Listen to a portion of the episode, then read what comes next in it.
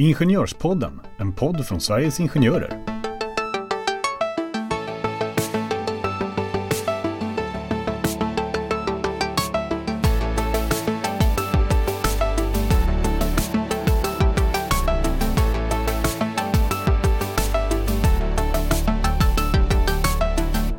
Hur står sig arbetsrätten och fackförbundsrörelsen internationellt? Hur påverkar Sveriges ingenjörer internationellt och är svenska modellen en hit eller miss utomlands? Idag hälsar vi varmt välkommen till Sveriges ingenjörers internationella sekreterare Jenny Gränsman. Välkommen Jenny till eh, Ingenjörspodden. Tack så mycket, väldigt kul att vara här. Tack för inbjudan. Ja, jättekul att du är här och vi kan väl börja med, för de som inte vet vad du gör, eh, vad är din roll här på Sveriges Ingenjörer? Alltså arbetsmarknaden idag är ju inte bara nationell utan i högsta grad internationell och företagsamheten känner inte direkt några eh, nationella gränser. Det betyder att facken måste också vara internationellt aktiva för att kunna påverka olika saker och jag sitter lite som spindeln i nätet på Sveriges Ingenjörer och försöker synka eh, våra olika internationella åtaganden mot de svenska så att vi säger samma sak internationellt som vi också arbetar med nationellt. Och jag tänker så här Jenny, att anslutningsgraden är ju hög i Sverige, det känner vi till. Både att du som individ är fackligt ansluten och att arbetsgivaren är med i en arbetsgivarorganisation. Eh, och dessutom är det ju så att många olika eh, typer av tjänster väljer att organisera sig fackligt. Alltså allt ifrån att man jobbar inom LO-yrkena till höga chefer och även VD eh, är ju engagerade eller säga, eh, organiserade fackligt, medlem i ett fackförbund. Ehm, här kommer frågan. Vi har en hög anslutningsgrad i Sverige. Om du jämför med hur det ser ut utomlands och internationellt, vad ser du för skillnader och vad blir konsekvensen av det? Alltså för svenska förhållanden så är det ju så att den fackliga rörelsen och eh, det som blev Socialdemokraterna växte ju fram liksom sida vid sida. Och eftersom Socialdemokraterna då blev ett statsbärande parti under ganska lång tid i svensk historia så blev också fackförbundsrörelsen, som då från början mest var arbetarfack, eh, väldigt stark och fick en, en väl definierad roll i samhället. Så ser det inte alls ut i många andra länder. Och jag såg nyligen något index över det där. Jag tror att Finland och Island är de som har högst antal fackligt anslutna anställda på sin arbetsmarknad. Och lägst ner med 0,2 procent tror jag var Venezuela och det är väl de två personer de inte har lyckats slå ihjäl då. För eh, att vara fackligt aktiv, det som vi tycker är liksom helt normalt och i det närmaste trivialt i Sverige och i Norden, det kan vara förenat med livsfara i många länder i världen faktiskt. Ja, men du Jenny, hur hög eh, anslutningsgrad har vi då i, du sa att det var väldigt hög eller nästan högst där i is, på Island och sen så tänker jag hur hög har vi både då på Island och hur hög anslutningsgrad har vi i Sverige så vi får en uppfattning. Eh, I Sverige var det förra året 68 procent av de anställda som var medlemmar i fackförening och på Island tror jag vill jag minnas att det var 90 procent. Och I Norden har vi allmänt väldigt hög anslutning och de andra nordiska länderna har en liknande modell som vi har där facken och politiken samverkar. Eh, vad får det här för konsekvenser? Ja, alltså hos oss i Norden och i synnerhet i Sverige då, det vi kallar svenska modellen är ju en konsekvens av detta och den går ju ut på att vi har ganska lite lagstiftning på arbetsmarknaden och att väldigt mycket sköts genom avtal mellan arbetsgivare och anställda. Eh, ute i världen ser det ut precis tvärtom. I de flesta länder så är det lagen som gäller på arbetsmarknaden och det här som vi kallar sociala dialogen, det är ett sånt här eh, politrukord som ingen vet vad det betyder. Eh, sociala dialogen betyder just det här snacket mellan arbetsgivare och anställda som då slutar eventuellt i ett kollektivavtal. Eh, den sociala dialogen är mycket mer besvärlig i andra länder, även inom EU. Alltså man behöver inte gå så långt som till Venezuela eller Guatemala där det är livsfarligt att vara med i facket, utan man kan bara se inom EU, eh, i synnerhet i Östeuropa finns eh, länder där fack och arbetsgivare överhuvudtaget inte pratar med varandra. Det finns ingen tradition att bygga på och det får ju till konsekvens då att eh, facken har svårt att få inflytande. Precis. Ehm, alltså Sveriges Ingenjörer förhandlar ju på nationell nivå inom olika konstellationer. Om vi tar exempelvis har vi haft nu eh, avtalsrörelsen där vi har facken inom industrin. Ehm, vi har Akademikeralliansen inom offentlig sektor, vi har PTK, vi har Saco. Det är en mängd olika konstellationer med en mängd olika förkortningar som ibland kan vara lite eh, svåra kanske att, att förstå. Eh, och Eh, för att då inte, inte underlätta saken finns det ju såklart en massa konstellationer också internationellt sett och vi ska inte gå in på exakt dem, men vi ska väl bara ändå heads up att det finns mer information på vår hemsida om de här olika konstellationerna. Men eh, det jag undrar är hur får Sveriges ingenjörer eh, genomslag internationellt och för utifrån sett kan det se ut som att det bara är en mängd olika konstellationer och organisationer. Men Jenny, spelar det någon roll att vi är med internationellt? Även om det då är på Europanivå eller globalt eller ja, så? Ja, det spelar absolut roll. Jag vill säga att det enda som man är helt säker på det är att om man inte deltar så har man inget inflytande alls. Mm. Eh, sen då spelar det någon roll att just vi är med. Alltså en annan skillnad, förutom att vi har väldigt många som är anslutna till facket i Sverige, det är ju att i Sverige så är också tjänstemannafacken nu starkare och större än vad LO är, än vad de, de kollektivanslutna är. Internationellt sett så är det ju så att den eh, traditionen av fackligt internationellt samarbete vilar ju väldigt mycket på arbetarrörelsen. Och det här med tjänstemannafack är också lite annorlunda att vi kommer. Men vi har ju då en möjlighet att föra in våra frågor som, vill jag po poängtera då, alltså de frågor som man pratar om internationellt är frågor som arbetare och tjänstemän väldigt mycket delar, fast man kanske har en annan twist på det. Vi kanske ser att, vi, att det behövs bra skrivningar runt kompetensutveckling för alla, även för de som har, redan har en hög utbildning. Och vi kanske ser att arbetsmiljöfrågan för oss också behöver inbegripa stress och psykosocial eh, arbetsmiljö. Medan de som står på en fabrik och har tunga lyft mer ser den fysiska belastningen. Så att det, det, vi bidrar ju med att liksom bredda och fördjupa frågorna. Plus skulle jag vilja säga att vi genom det som Stina sa tidigare, att vi organiserar alla från, från vaktmästare till VD i Sverige. Vi har ju också en väldigt bra modell i och med att vi har hela spannet av anställda. För det gör ju också att det finns en acceptans för de fackliga frågorna i våra samhällen som gör att vi kan driva dem ganska effektivt. Det är, in, det är inte främmande frågor för en VD. Vilken är liksom den med, alltså om man tänker, för du sa att det finns ju en mängd, mängd frågor då. Eh, om mm. du tänker på ditt eget arbete senaste två åren, säg. Vad, vad, är det någon fråga som har stått ut där, där du känner att eh, vi från både svenskt perspektiv men också framförallt då kanske Sveriges Ingenjörer har försökt driva på extra mycket? Ja, alltså det, fin det finns en organisation eh, inom UNI som går på tvärs över alla sektorerna. UNI är då det stora internationella facket för tjänste, tjänstebranschen, där vi ju då har typ teknikkonsulter exempelvis. Eh, som har drivit väldigt framgångsrikt frågan om eh, visselblåsardirektivet som ju nu finns inom EU, att den här frågan att folk ska kunna rapportera när det sker oegentligheter eller, eller skumma saker i, i eh, verksamheten. Där har Uni Professionals and Managers, där vi har många medlemmar, drivit den väldigt framgångsrikt och fått till, varit med och tagit fram det här direktivet. Sen tycker jag också att att just när det gäller stressen och den psykosociala belastningen på folk tycker jag också att vi gör skillnad. För vi kan liksom trycka på i de frågorna. I arbetsmiljö då, det är ju också såklart ja, en väldigt stor fråga ja, ja, för Sveriges ingenjörer mm. nationellt, alltså i, i Sverige. Ja. Det blir en bra övergång för mig för att nu har vi ju blickat utåt och sett vad gör Sveriges ingenjörer utanför landets gränser och hur utmärker vi oss ibland med eh, hur vi organiserar oss och vilka vi organiserar.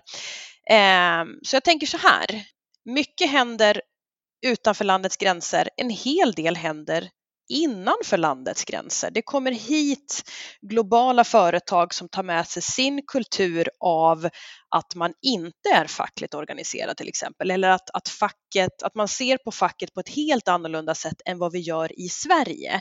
Amazon, den amerikanska näthandelsjätten, är ju ett exempel på det som har väckt mycket frågeställningar eh, och där vi från vårt förbund ju har gått ut också i debattartiklar kring det här. Jenny Gränsman, vad är det för extra utmaningar när ett globalt företag med annan syn på arbetsmarknad och facklig organisering kommer till Sverige? Hur hanterar vi det? Jag skulle vilja rulla tillbaka bandet lite och säga att det här, det här problemet, eller det, det, de frågeställningar vi ser när det gäller utländska företag som kommer till Sverige, det rör ju egentligen det här med den svenska modellen och att vi, vårt sätt att jobba på arbetsmarknaden bygger på samverkan mellan arbetsgivare och fack och inte på lag. Och det är ju inte bara det är ett problem som vi har också när vi jobbar utanför våra gränser. Till exempel nu kan man se med minimilönedirektivet som EU, EU vill ha, att man förstår inte riktigt hur kan man ha ett bra, ett, ett bra läge på arbetsmarknaden när man inte har lag utan när man avtalar om allt. Och när det gäller Amazon då så är ju de en, i fackliga sammanhang så är de ikoniskt dåliga arbetsgivare för man ser hur de övervakar folk, hur de som är fackligt anslutna inte får förlängda kontrakt, Eh, det finns en hel massa problem med det här företaget, men Amazon är inte på något vis ensam om att ha en annan managementkultur och ett annat sätt att sköta sina relationer med de anställda än vad man traditionellt har i Sverige. Och det här har vi pratat om med många av våra stora internationella företag i Sverige, att det här blir ett problem för facket. Eh, när, folk, eh, när, vi, när vi vill förhandla om olika saker till exempel så kommer de med sina advokater och de förstår inte det här med den nära samverkan. De, de, de ser inte, vi, vi, tycker det är så självklart att de anställda och deras erfarenheter bidrar till att bygga företaget starkt inför framtiden. Medan man har en mer, mer maskinell syn på anställda tycker jag i andra kulturer, kanske att de, de, de har inte så mycket att bidra med.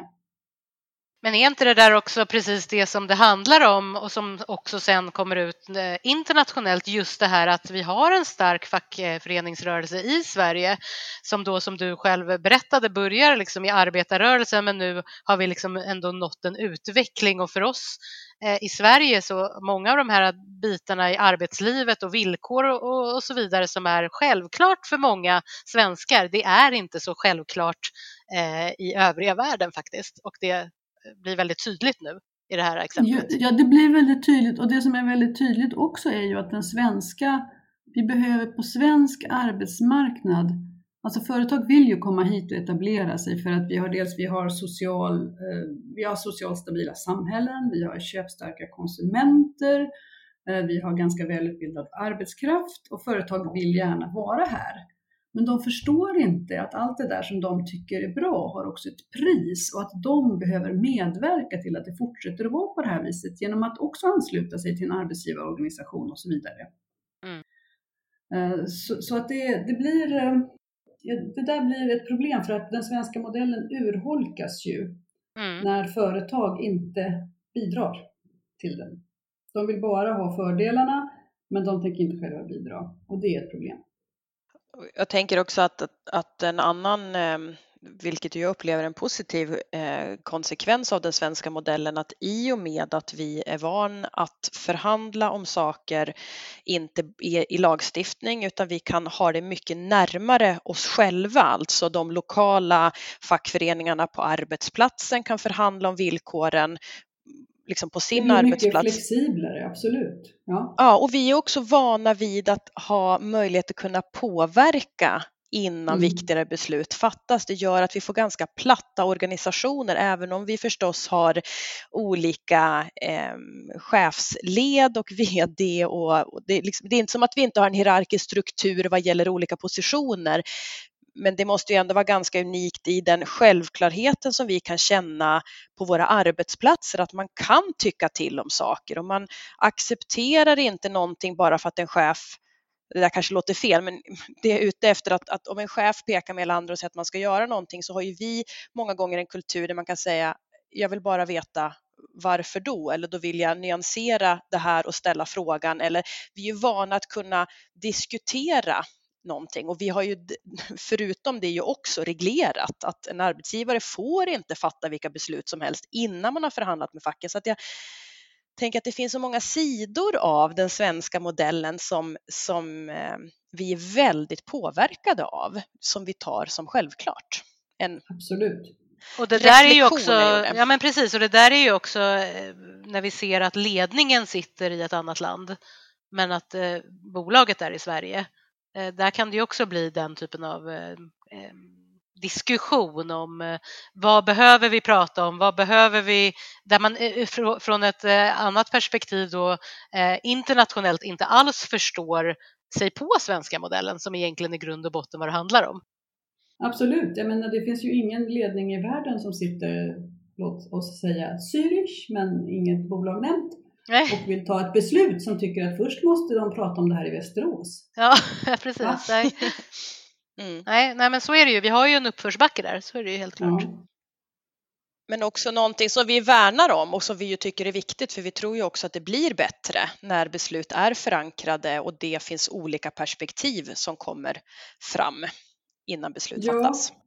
Alltså jag pratade, vi hade just eh, ett seminarium i Europaparlamentet som handlade om green transition och ingenjörernas bistånd till det och då var det just en, en eh, norsk VD som var med där och efteråt sa han till mig, jag sa, men blir inte ni galna på oss? Vi ska diskutera, diskutera, diskutera och ha konsensus om allting och det tar ju en evinnerlig tid. Jo, sa han, men genomförandet blir så väldigt mycket bättre sen. Mm. Och det är ju det vi också tänker, att genom att ha den här diskussionskulturen och kunna ifrågasätta och, och liksom mangla allting genom långa sittningar, så eh, främjar vi också att, att bra idéer kommer fram, liksom, att det går att göra grejer. Ja, nej men verkligen. Alltså vi, det här är ju ett ämne som man kan prata om väldigt mycket och det, det är så intressant på så många olika, för många olika aspekter. Men Jenny, jag tänker eh, det blir väldigt intressant att se hur det här utvecklar sig då, eh, alltså med typ Amazon som exempel. Och jag tänker också att det är väldigt, eh, väldigt intressant att se att vi är så överens också inom svensk fackföreningsrörelse att här måste vi liksom kroka arm och försöka få både dem och politiken, tänker jag, att förstå att det här är väldigt viktigt. Att vi inte urholkar vår egen modell. För att om, om vi har ju sett ganska nyligen i Tyskland så blev ju kollektivavtalstäckningen så låg i de östra delarna främst att de fick vara tvungna att ha minimilöner för att det var för få som, som täcktes av hyggliga villkor.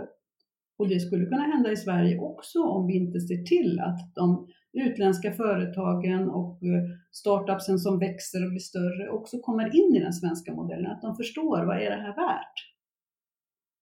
Ja, det är helt såklart att eh, den svenska modellen måste vi värna om och utbilda och påminna ännu mera och eh, oftare om vad den faktiskt innebär och hur den påverkar oss alla.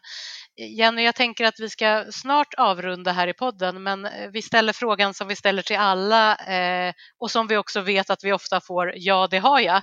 Har du någonting mer du vill tillägga eller understryka nu här Absolut. Ja. Vad förvånad jag blir, eller hur Stina? Vi blir väldigt förvånade. Ja. ja. Jo, och då vill jag, då vill jag eh, radio är ju ett medium som ägnar sig väldigt bra, eller ljud är ett medium som ägnar sig väldigt bra åt bild. Faktiskt, för att man får fantisera lite själv. Och eh, när jag håller mina sådana här internationella grundpresentationer för folk så har jag en bild att starta med som jag tycker visar väldigt bra vad det handlar om. Om ni tänker er en, en, en powerpoint-bild och ena halvan tas upp av en bild av en, ett hus som har rasat ihop. Stort hus som har rasat ihop. Skyskrapa. Och andra delen är inne i ett laboratorium. Eh, så här illustrerar jag vad det är den här fackliga kampen internationellt egentligen handlar om. Bilden med huset som har rasat ihop är från 2013 i Bangladesh huvudstad Dhaka. Rana Plaza ett, ett eh, högt hus med en massa textilfabriker i rasade samman. Över tusen personer dog, många fler blev skadade. Det var ett exempel på väldigt dåliga arbetsvillkor. Man hade till och med varnat i förväg för att det här skulle kunna hända. Och en massa folk som alltså var beordrade att gå till sina jobb förlorade livet eller blev svårt skadade den dagen det här huset rasade ihop. Den andra bilden föreställer då AstraZenecas high-tech, top-notch eh, medicinfabrik i Södertälje. Och där har vi många medlemmar. bra arbetsvillkor, fin arbetsmiljö och så vidare. Och jag ser framför mig den här, det fackliga internationella arbetet som en sorts dragkamp mellan de som vill dumpa alla villkor och vill att allting ska vara utan någon reglering och att eh, arbetet ska vara en vara som alla andra som, som kan liksom reas ut. Och oss här uppe i Norden kanske främst, som vill att det här ska vara någonting annat, att det här ska vara en del av samhället och ge bra liv och bra samhällen. Någonstans kommer repet att gå av när vi står och kämpar om vem det är som ska vinna. Och vårt syfte är ju att repet ska gå av så långt åt Södertälje som möjligt. För vi vill inte ha folk i Rana Plaza. Nej, vem vill ha det? Tänker man ju då Ja. spontant. Mm. Ja. Det var väldigt bra eh, berättat och man ser ju bilden framför sig och eh, det där är väl en bra avslutningsbild eh, för den, där, för den här podden. Ehm, Jenny, tusen tack för att du kom och var med. Vi får säkert tillfälle eh, att prata ännu mera, så säger vi med alla våra gäster, men det stämmer. Eh, och eh, Stina, om inte du har något mer att säga så ska jag också säga glöm inte att prenumerera på podden. Det kan ni göra. Eh, Stina, har du någonting att tillägga eller ska vi avsluta för idag? Jag tycker vi avslutar. Jag tycker att vi har fått lärt oss så mycket nytt och eh, ser fram emot det fortsatta internationella arbetet och att vi visar på vad bra det är med svenska modellen och kan inspirera andra till det. Ja, mycket bra slutord, men eh, då säger vi så hörre ni och ni som lyssnar också där ute. Får ni ha en fortsatt trevlig dag så hörs vi nästa gång. Hej då! Tack Hej då! hej!